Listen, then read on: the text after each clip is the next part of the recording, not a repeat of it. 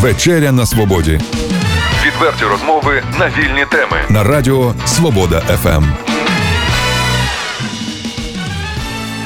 Вітаю вас в ефірі Радіо Свобода ФМ. Наша програма Вечеря на Свободі. Вона називається. І ми сьогодні спілкуємося з нашими гостями. Це фотограф Олександр Кромпляс, Олесь Кромпляс. Так. І Ольга Титова, член громадської організації Центр допомоги Чернігів. Я вас вітаю в нашій студії. А, пане Олеся, одразу ви фотограф. Е, У нас в Чернігові відкривалася сьогодні виставка ваша. Що це за роботи? Як давно ви фотографуєте? Чи ви професійний є фотограф? От багато запитань у мене до вас одразу. Прошу. Доброго дня вам, доброго дня всім слухачам. Так, виставка сьогодні відкрилася о 12-й годині. Вона присвячена промзоні Авдіївки, її захисникам. Вона показує побутові умови, умови, в яких ці бійці живуть, розказує про них, про їх долю, показує цю всю обстановку на фронті на, цим, на цій ділянці. Знімаю я, ну, не можу сказати, з якого року, мабуть, що з 10-го року, з 9-го року чи з 8-го року. Тобто там 5, 6, 7 років. До Майдану знімав просто для себе, захоплювався там жанром стріт-фото, тобто вуличної зйомки. А пізніше з подій на Майдану почав знімати е, події, мимо яких я не міг пройти осторонь, а фіксуючи їх і будучи учасником. Тобто я знімав і на, і на Майдані, і з е, самого початку АТО я вступив добровольцем і знімав до мінських подій, будучи і виконуючи свої службові функції як військовий, так само і мав за поясом ще одну камеру і е, знімав. А, а з початку підписання мінських угод, зрозуміючи, що фронт буде стабільний, я, скажімо так, знайшов можливість побувати в всіх точках, які мене цікавили, і як бійця, і як журналіста. Я знайшов цей шлях, е, вийшов на шлях того, що зрумі... ну, став воєнним журналістом, тобто це дало мені можливість знімати і бути з хлопцями в тих точках, де йдуть якісь активні дії. От бачите, я питання ще не встигла вам задати. Ви вже одразу мені е, розказали, що ви, е, що ви мій колега, журналіст. А, а мене було запитання, яка ваша камера, вона професійна, от якою ви знімаєте? Ну, камера це інструмент, це рух. Я можу використовувати різні камери, можу поїхати з одної камери, можу взяти п'ять і жонглювати ними, е, там вони в мене падають. А, скажімо так, не Ну- концентруюся на технічних методах, оскільки на війні це все, в принципі, розхідний матеріал. Ну, Олеся, ви не будете зі мною сперечатися, якщо камера суперова, то можна там, я не знаю, зробити якийсь матеріал більш якісний. А, це інструмент. Якщо людина ним володіє і е, правильно використовує, то звичайно можна зробити е, щось краще. Це можливості, які, але вже питання, як людина їх використає. Пані Ольга, давайте про фотовиставку, все ж таки, яка у Чернігові. Це ж з вашої легкої руки ця виставка з'явилася у нас, так? Так, це була наша ініціатива. Просто хотілося показати е, жителям Чернігова прекрасні ці репортажні фотографії. Я їх бачила в Києві. Ще так розумію, це, мабуть, була перша виставка. От, е, і з'явилася така ідея, що треба це привезти в Чернігів. Потім з'явилася можливість е, приміщення, домовились е, з Олесем і от е, організували Скільки робіт представлено на цій виставці? 50. 50 робіт. От дивіться.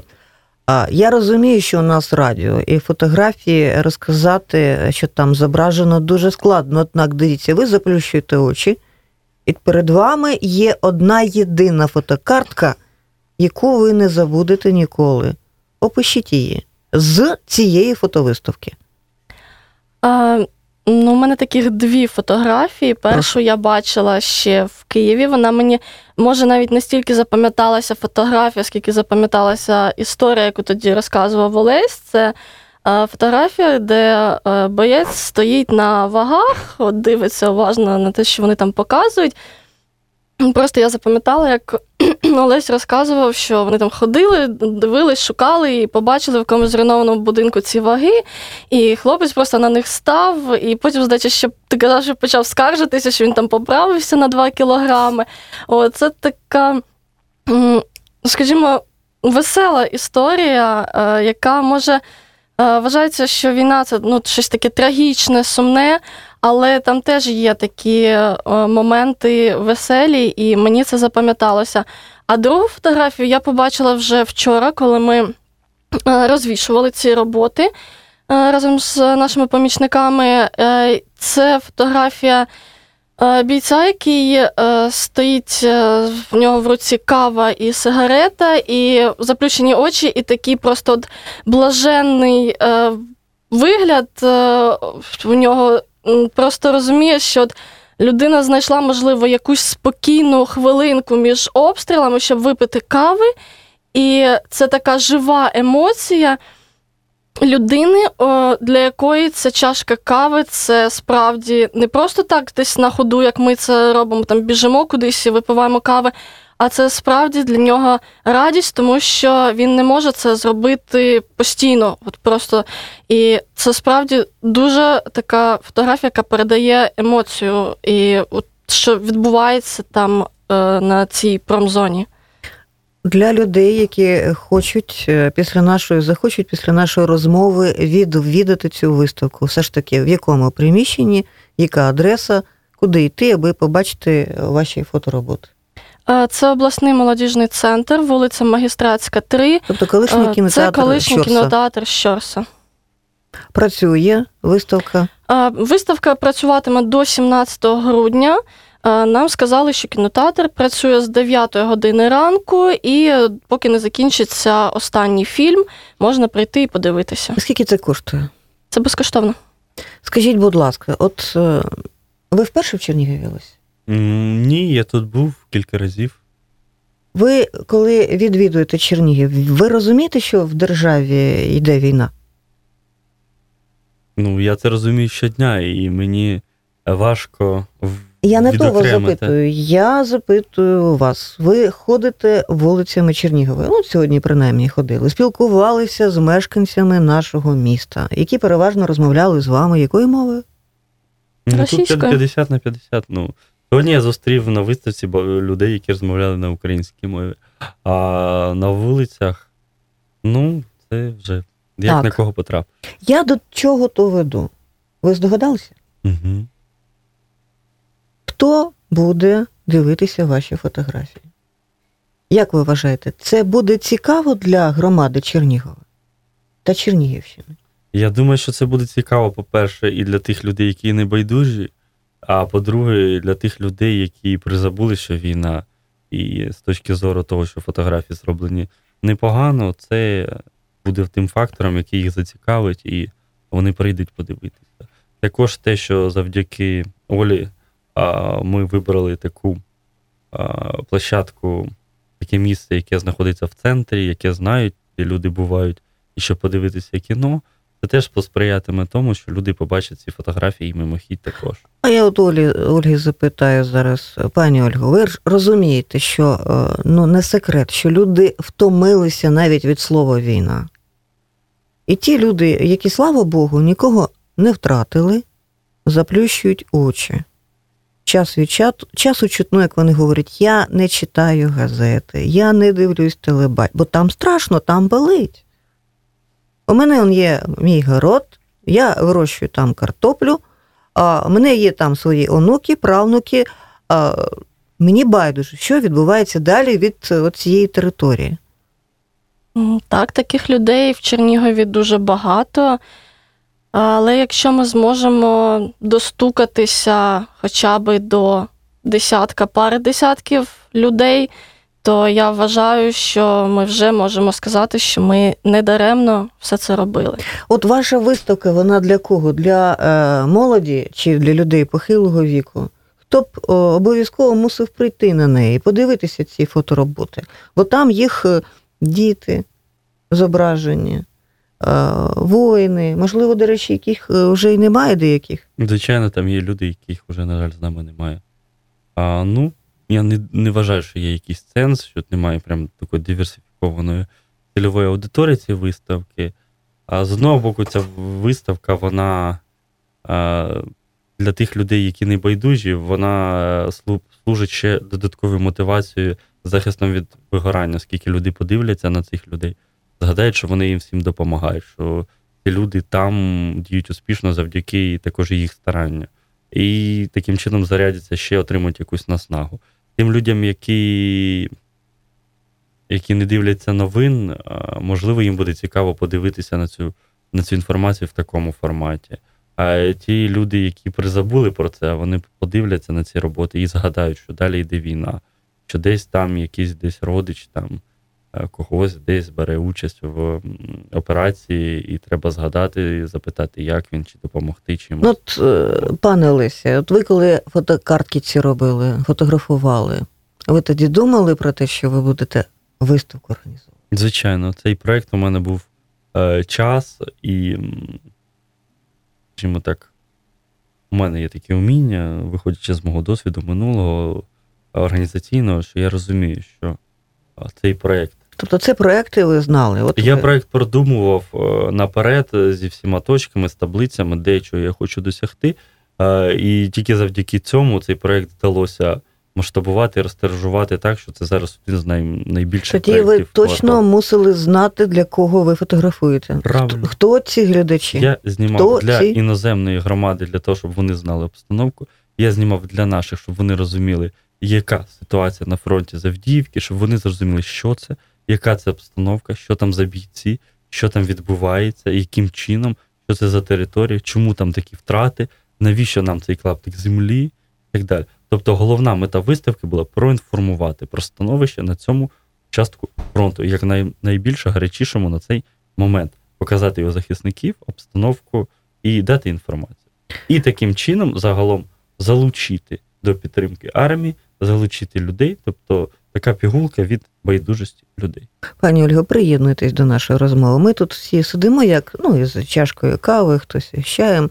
Ми спілкуємося просто. Дивіться, іноземна громада. А, до речі, про яку громаду ви говорите? Ну, виставка була в 10 країнах Європи.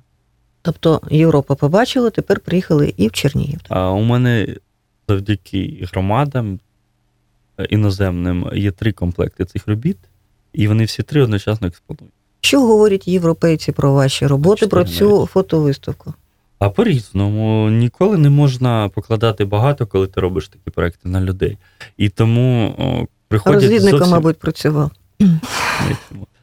Тому. Е, тому, е, люди приїжджають, е, приходять зовсім різні. Інколи робиш виставку, думаєш, що багато прийде українців, але вони там заклопотані чи мають ще якісь проблеми. Ну, або вони і так знають це все.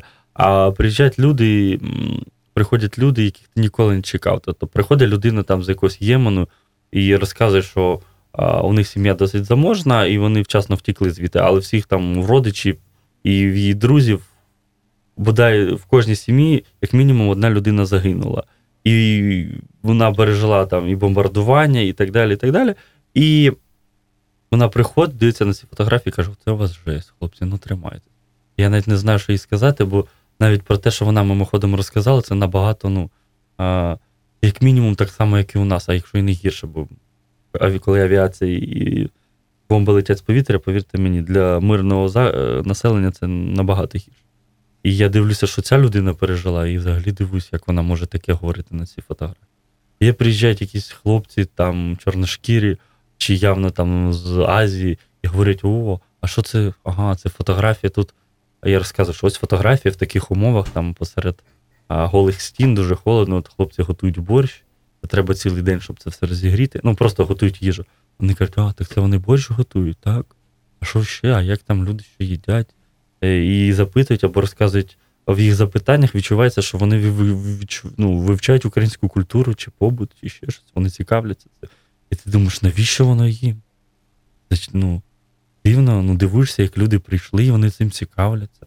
Так а зрозуміли, навіщо воно їм? От після того, як з ними поспілкувалися. Вони хочуть знати, вони не байдужі, вони розуміють, що є люди, які чітко розуміють за кордоном, яка б не була в них національність, звідки вони не були, вони чітко розуміють, що Росія не воює з Україною, А Росія воює з Європою, але на території України. І ми захищаємо східний кордон Європи. І тому вони, звичайно, не байдужі. Прийшла сім'я з Венесуели, ви розумієте, які там статки.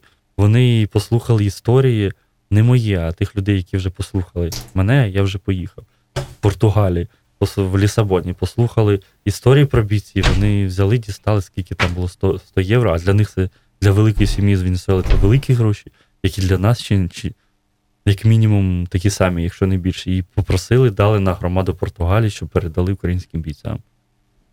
От, тобто, це найбільше для мене, скажімо так, найбільше вразило. І це такий показник того, що історії, які я робив, а, вони можуть вражати і вони можуть спонукати людей щось робити. І вони можуть допомагати нам шукати однодумців і допомагати перемагати в інформаційній війні. Пане Олесі, дивіться, нас у студії ж багато тут Мгм. людей. Уявімо, що ми з вами побували на вашій виставці. Або ж навіть ні.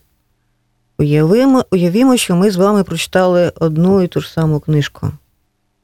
Я переконана, що у кожного із нас буде своя якась ідея, ну, щось головне, що він е, винесе з цієї книжки. Безумовно. Так само і стосовно вашої е, виставки. Тобто, ви розумієте, не можна розповісти е, 50 фотокартками цю реальну ситуацію, яка відбувається в Україні, чи в АТО, чи на Можна війні. трьома навіть розказати. І це буде ваш суб'єктивний погляд на цю ситуацію, однак не мій. Ну, об'єктивності ніколи немає. Об'єктивності в пресі і візуальному мистецтві і візуальній інформації немає ніколи. Слава Богу, в журналістських кругах, там фотожурналістів, а, вже в 2000-х роках нарешті і питання об'єктивності винесли поза рамки роботи і поза рамки взагалі трактування якихось і бесід. Тобто зараз всі знають, що об'єктивності немає. Кожна людина, яка робить якийсь фотопроект, це є її суб'єктивне бачення.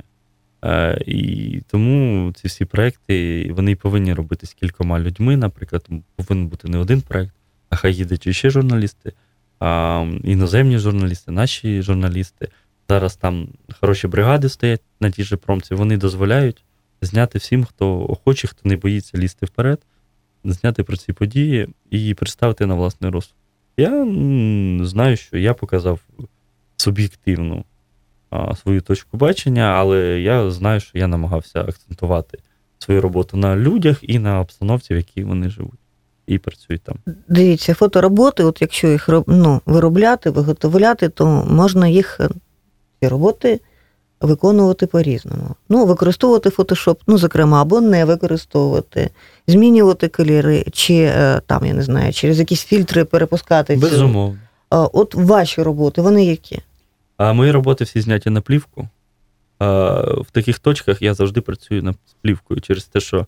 Який у мен- вас фотоапарат? Можливо, з радянських часів там Ні, з- у мене не часи, зеніт у мене лейки, е, оперуючи, будучи на сході і знімаючи унікальні моменти, я намагаюся знайти можливість працювати з кращою технікою, яка б гарантувала кращий результат, оскільки вже потім не повториш, і надійну роботу. Тобто, це, звичайно, дуже хороші апарати. Е, Лейка, наприклад. А, ну, я ж кажу, це, це все все рівно метод. І я знімаю на плівку. Я колись для одної з статей виписував, у мене назбиралось, здається, 9 причин, чому я знімаю на плівку. І, скажімо, одна з них є. Давайте а, називайте одразу перше, друге, третє, дев'яте.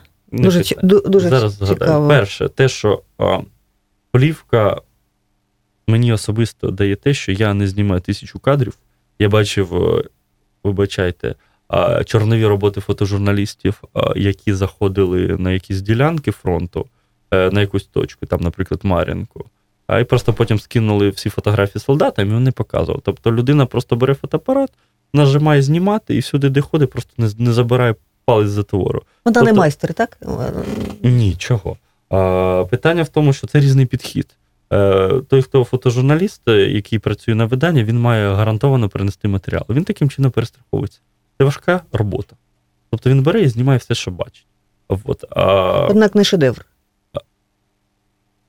Там є ймовірність того, там є, я скажу чесно, там є два кадри, які мені сподобалися. Два з 10 тисяч 15. Е, ну, це принцип роботи журналістів, швидких видань і так далі.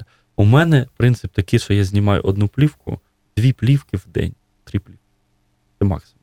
За весь Майдан я відзняв 106 фотографій. Але з них 7 чи 10, я вже не пам'ятаю.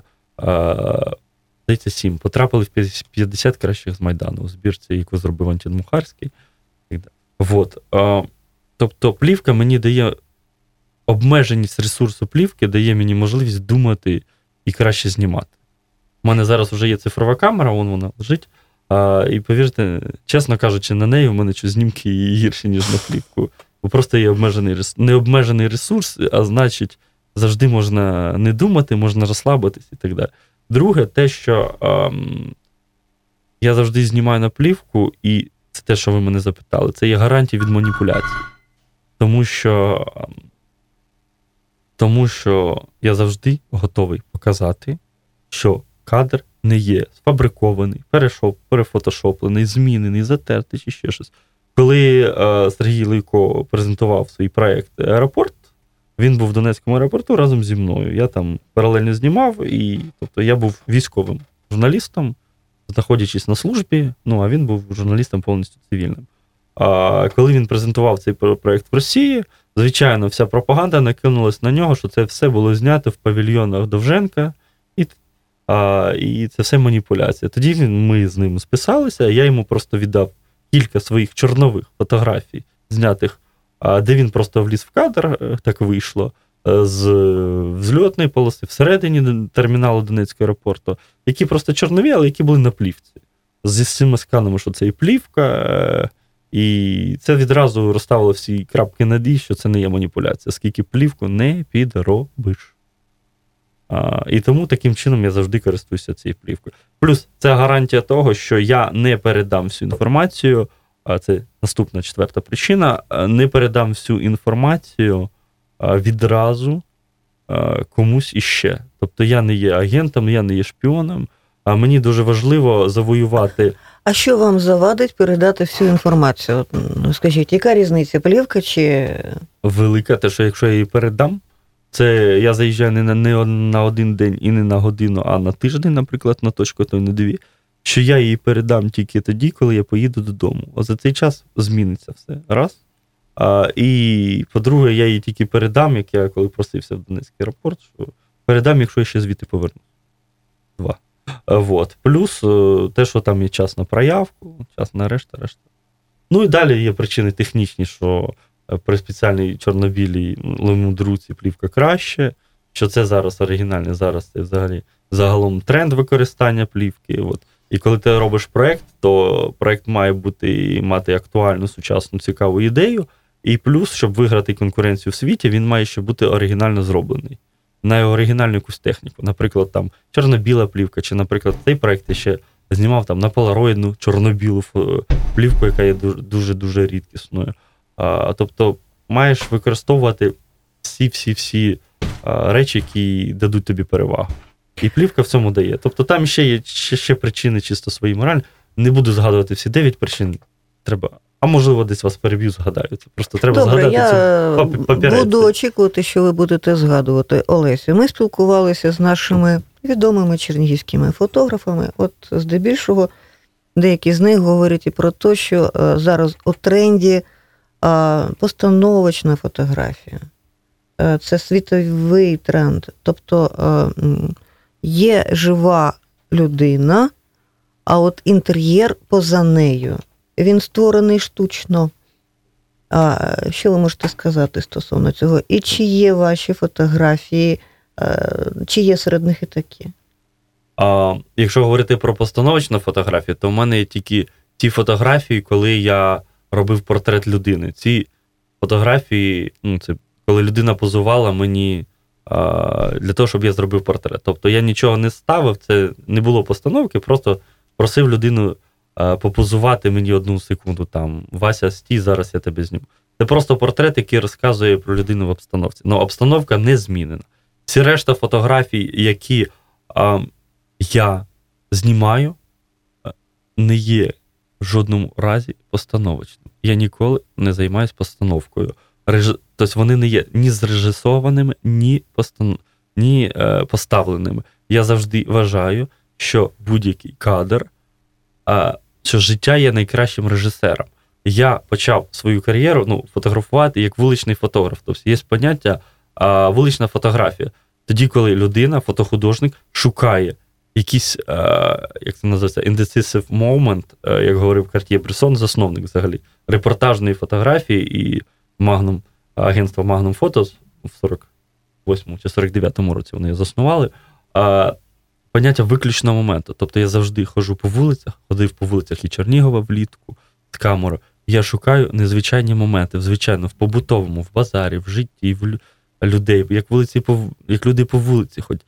Тобто, це завжди погляд заточений над отак скануєш весь простір, що є незвичайно, навіть незвичайно розстан... композиційно, незвичайно по сюжету, незвичайно по кольору, по світлу. Ти завжди бачиш, намагаєшся знайти щось незвичайне в буденному житті. І це властивість свою, увагу там. Хоча я в житті неуважна людина. А оцю увагу. І ще щось я переніс на свої фотографії військові. Я завжди, коли перебував, от як Оля сказала про цього бійця, який закрив буквально на секунду очі, і я його тоді відзняв, коли він вийшов з хати, такий видихнув просто з цим кавою. Я от завжди їх шукаю. Не завжди це дає, звичайно, репрезентативність, бо буває, що ці моменти вирвані з контексту.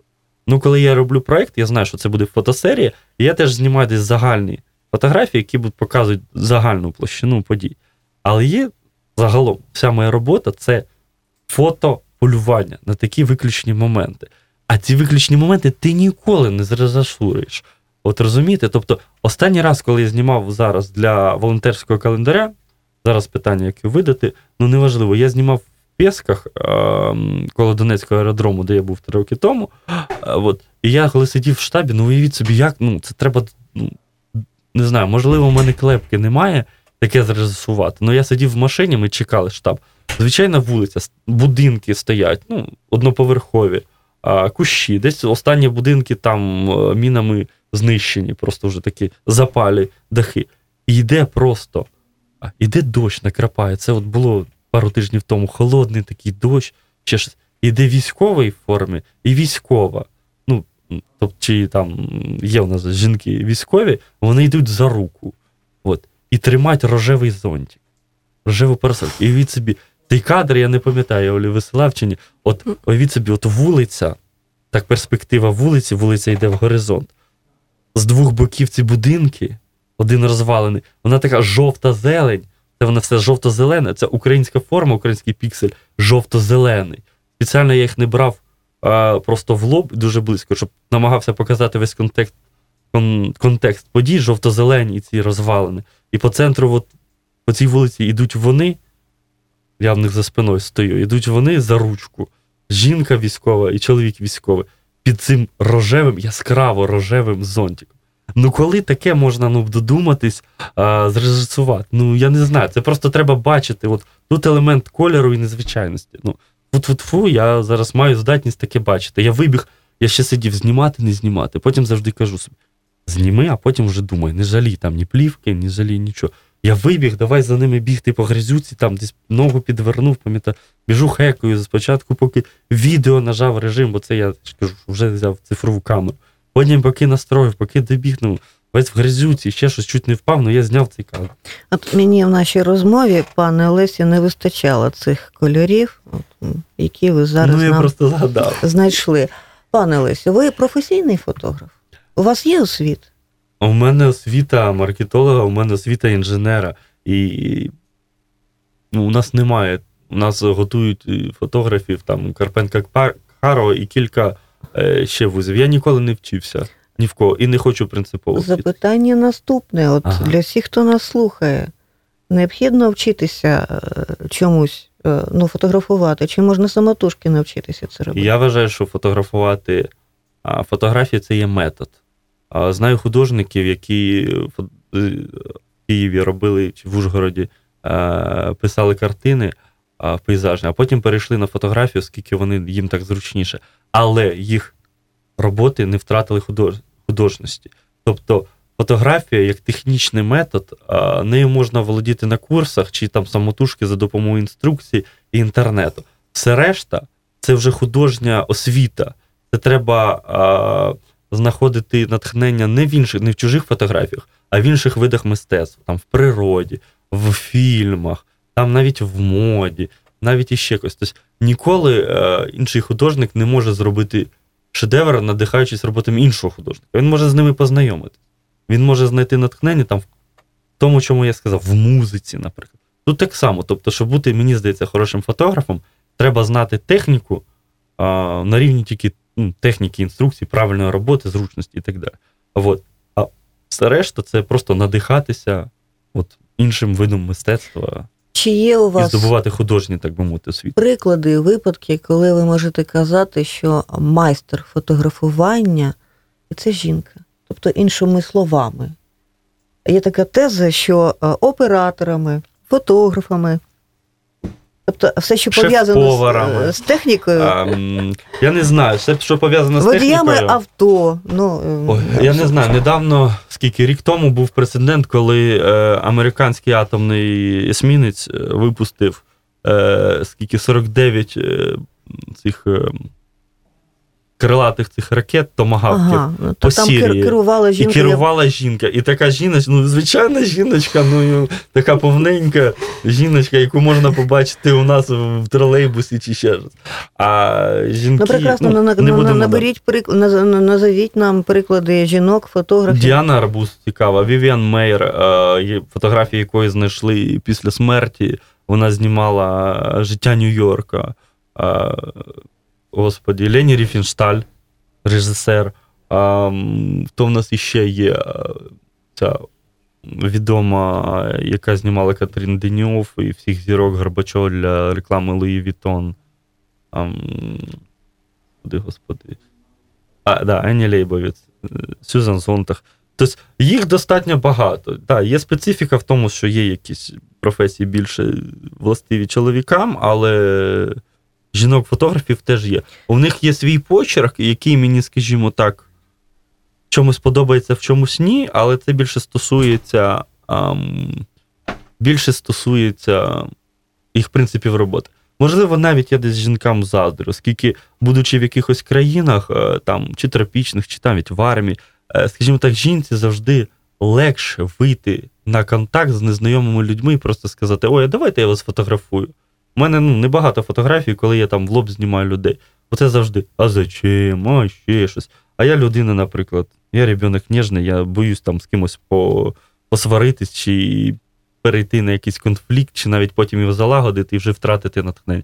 Жінці там, мені здається, простіше просто підійти, посміхнутися, сказати, а я вас зніму, а ще щось, і, і все, і зніме, і це все буде. От, у мене, ну, і тому це у них, скажімо так, це їм там допомагає, наприклад. От ви Я вважаю. фотографуєте, тому що ви не можете не фотографувати. А так завжди. Чи ви фотографуєте, тому людина. що у вас є амбіції, вам хочеться зробити виставки, заробити кошти, бла бла бла. А, ну, будь-яка людина, яка вважає себе творцем, її ніколи не можна, наприклад, питати, чому ви це зробили. Художник нам написав картину, бо він не міг не написати. А, я не можу зупинитися це робити через те, що я це хочу робити і не можу не робити. І зараз все, скажімо, до чого я працюю, там, здобуваю кошти, я це на все витрачаю. Ці всі роботи вони не приносять мені а, доходу. Вони, якщо а, щось фінансується, фінансується або особисто мною, або моїми друзями, або діаспорою, або небайдужими людьми, які просто. Я працюю за рахунок до, ну, донацій. Мається на увазі, мені так і подобається навіть. Це дуже просто. Ну, це просто. Я пишу пост в Фейсбуці і кажу, що я хочу зняти фільм, мені потрібні такі от кошти, отака камера і ще щось. Приходить місяць, я зрозумію, що це нереально такі гроші знайти. Чи це нереально такий масштаб, я замахнувся. Знаходяться люди і кажуть, от ми все, давай починай робити, ми робимо. Або ось ми тобі плівки привезли, ось там, ось камера. е, е, Роби, тільки не зупиняйся. Часто формулювання людей зводиться до того, що вони просять, будь ласка, тільки не зупиняйся. Олеся, ви себе уявляєте через 50 років? Та дай Бог дожити. От у вас є родина, діти. Ну, так, уявляємо. От я, як ви їх будете забезпечувати? я, Угу. я знайшов собі професію на пенсію, я буду торгувати антикваріатом. Я буду їздити, брати бусики, їздити через три кордони, купувати десь в Нанті, чи купувати десь в Італії якісь там черепушки, якісь там глечики, якісь е, тарілочки старі, привозити в Києві, що люди продають в три рази дорожче. Через OLX і ще щось. На базарі то стояти. Е, Подавати і ворчати, що люди нічого не розуміють в цьому, і от. Дивіться, три Буду останні курити сигару і Ну, прекрасно. Ми ж вас таким Ага. собі уявляємо. Три останніх запитання е, і під кінець нашої програми. Перше, яка книжка е, лежить у вас на столі, яку ви прочитали або ще читаєте? Друге, який е, кінофільм ви подивилися в останній раз? Про що він? Хто автор? Це виробництво е, українського мистецтва, чи все ж таки це європейське мистецтво? З кількома, ну це так бліц, я одразу вам кажу, з- Мгм, з кількома мовами ви володієте, і, власне, найголовніше, от е, поради для тих е, слухачів, які хочуть фотографувати. У них освіти немає. А, фотографувати чи не фотографувати. Мгм. Тож так, книжка, а мгм. фільм, можливо, музика. І що робити? Фотографувати, не фотографувати, і а, скільки мов? Мгм. Я там щось ще придумаю. Е, Почну з останнього. Е, Фотографувати я вважаю, що якщо маєте силий потяг е, і інтерес, звичайно, фотографуйте. Е, Відчуваєте, що ви бачите щось більше, ніж решта людей в буденному, і вас цікавить загалом е, мистецтво, то фотографія це найлегший спосіб приблизитись до нього. То, звичайно, завжди фотографуйте, але не забувайте, е, просто порада надихайтесь і не шукайте не сидіть на чужих сайтах, е, не, не збирайте просто лайки. Дивіться не фотографії, а фільми, дивіться роботи, беріть участь в культурному житті, і тоді якісь цікаві проекти, вони просто відразу будуть відстрілювати в вашій голові, і ви тільки будете встигати їх зняти. І при чудовій ідеї, яким чином ви це все знімете, на яку техніку дешеву чи дорогу не буде вже мати відношення. Загалом можна зняти Знаю німця, який знімає на iPhone чудові фільми про бабусь а, в Львові, і таким чином знімає для них, е, збирає для них гроші на операції там, по катаракті чи ще чомусь, які вони не можуть собі дозволити. Це зараз мій друг. А, Далі фільм, який я подивився, це називається Іль, а, Іль Макініста а, Мауро Балоніні 60 Ой, господи, здається, 50. 50, 50, здається, 55-й рік. Е, перший фільм, в якому зіграла Сільва Кошина, одна з моїх люб... улюблених акторок. Е, Це італі... ну, італійський фільм е, італійських неокласиків. Це чорно-білий фільм, саме, з, наприклад, з італійського та французького кінематографа. Я е, намагаюсь черпати натхнення і намагаюсь робити кадри кінематографічними, навіть якщо це фотокадри. Е, Книжку, яку я зараз читаю, е, це книжка називається Історія де Лісбоа. Е, Це книжка Хосе Ларга, значить, Льоси. Там в нього велике прізвище. Це так, так, назива, ну, так званий латиноамериканський бум 60-х років авторів. Читаю книжку цю на іспанській. Через те, що е, володію там англійською, іспанською, трохи французькою, трохи польською. Тобто, в принципі, а, да, це. Тобто, е, мови я намагаюся вчити постійно, особливо іспанську, а, і читаю твори зараз е, на іспанській. Пані Ольга, все ж таки, чому нам би всім варто було прийти і переглянути ці фотографії? Ну, через те, що це. Це мені питання. А, я не Ну і, да. і Софі. Ні-ні-ні. Послухаємо Олю.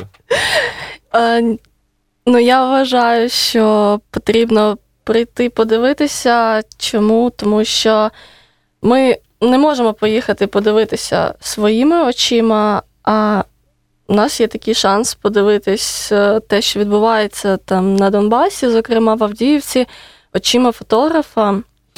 І от ви казали про постановочні фотографії. Ці, ця виставка вона абсолютно не постановочна. Це е, фоторепортаж. І я коли дивлюсь на ці фотографії, я розумію, що е, це спійманий момент, це спіймана емоція, навіть якщо це портрет людини. Е, Тобто я дивлюсь на цю фотографію, розумію, що Олесь просто зупинив там буквально на пару хвилин цього бійця, його сфотографував. Людина не встигла перестроїтись, так як ми там буває, починаємо позувати, щось там із себе вже робити. Людина не перестроїлася, у неї так само в очах видно ці емоції або цю втому, яка у неї там вже постійно є. І це справді дуже цікаво. Тобто цікаві всі виставки, які пов'язані з цією тематикою. Ну, мені, принаймні, як волонтеру, це все дуже цікаво. Е, От, але ця виставка, вона саме тим унікальна, що вона показує правду, вона показує е, просто момент, а не його постановку. Ну, принаймні, ми всі підемо після нашої розмови, переглянемо наживо фотографії. Запрошуємо наших гостів, е, гостей до нашої студії знову. Приїжджайте з новими виставками. На сьогодні дякую за те, що прийшли і знайшли час. Значить, Олександр Олесь Кромпляс та Ольга Тітова були гостями нашої студії. Дякуємо вам. Дякуємо вам. дякую. Відверті розмови на вільні теми у програмі Вечеря на свободі Тричі на тиждень у понеділок, середу і п'ятницю о 18.00. на радіо Свобода ФМ.